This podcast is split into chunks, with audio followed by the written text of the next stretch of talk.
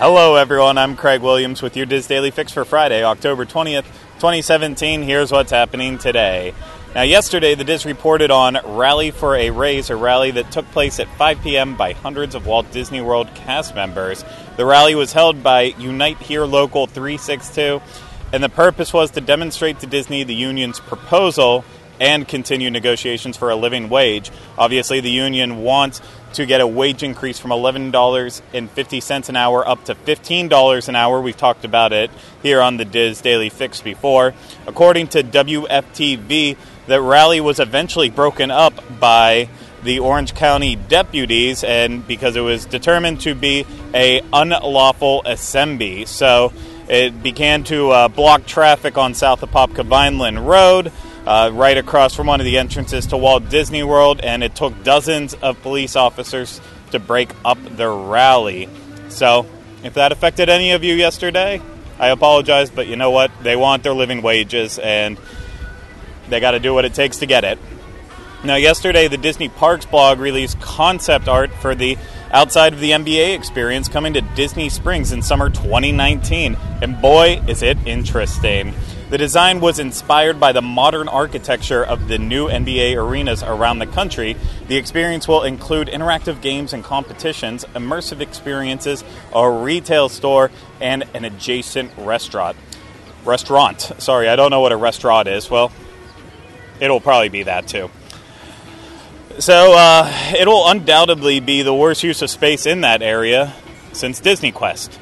The NBA president of Global Partnerships thinks this is one-of-a-kind experience is sure to be enjoyed by basketball and Disney fans for all ages, all around the world who visit Disney Springs, leading me to believe that he wasn't in charge when the NBA thought it was a good idea to build this at Universal and would be enjoyed by basketball and Universal fans from all around the world. But good luck to them.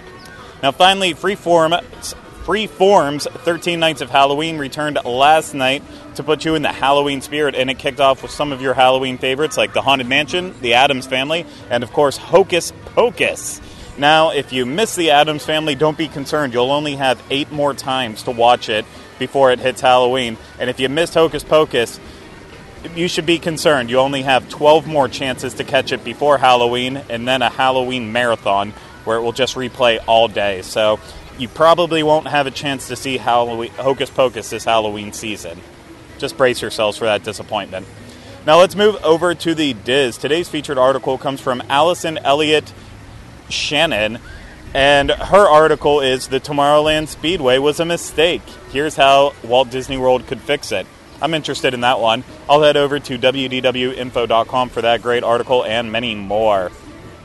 Now trending on the boards today is a thread that was started by poster Bonsai25, who questions the future of West Coast Run Disney now that Disneyland races have been canceled for 2018. So posters are sharing their thoughts on what happened. Is it because the races weren't filling up as much as the Walt Disney World ones, or does it have to do with Anaheim being pissed off about closing roads?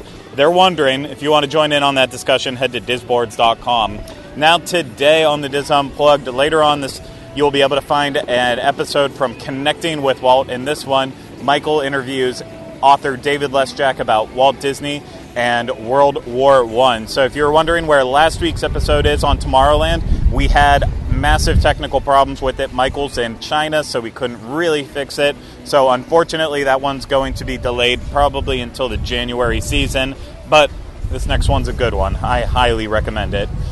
Now let's finish up with the weather. Out in Anaheim, the crazy weather of California continues. If you don't know what I mean, the highs for today are going to be in the mid-70s. Tomorrow they're going to be in the upper 80s.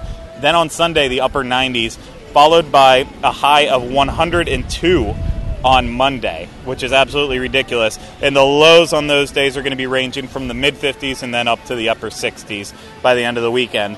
Here in Orlando, we're dealing with temperatures right in the mid to upper 80s throughout the weekend, and then into Monday, of course, with lows right around the low 70s and only a chance of thunderstorms on Sunday.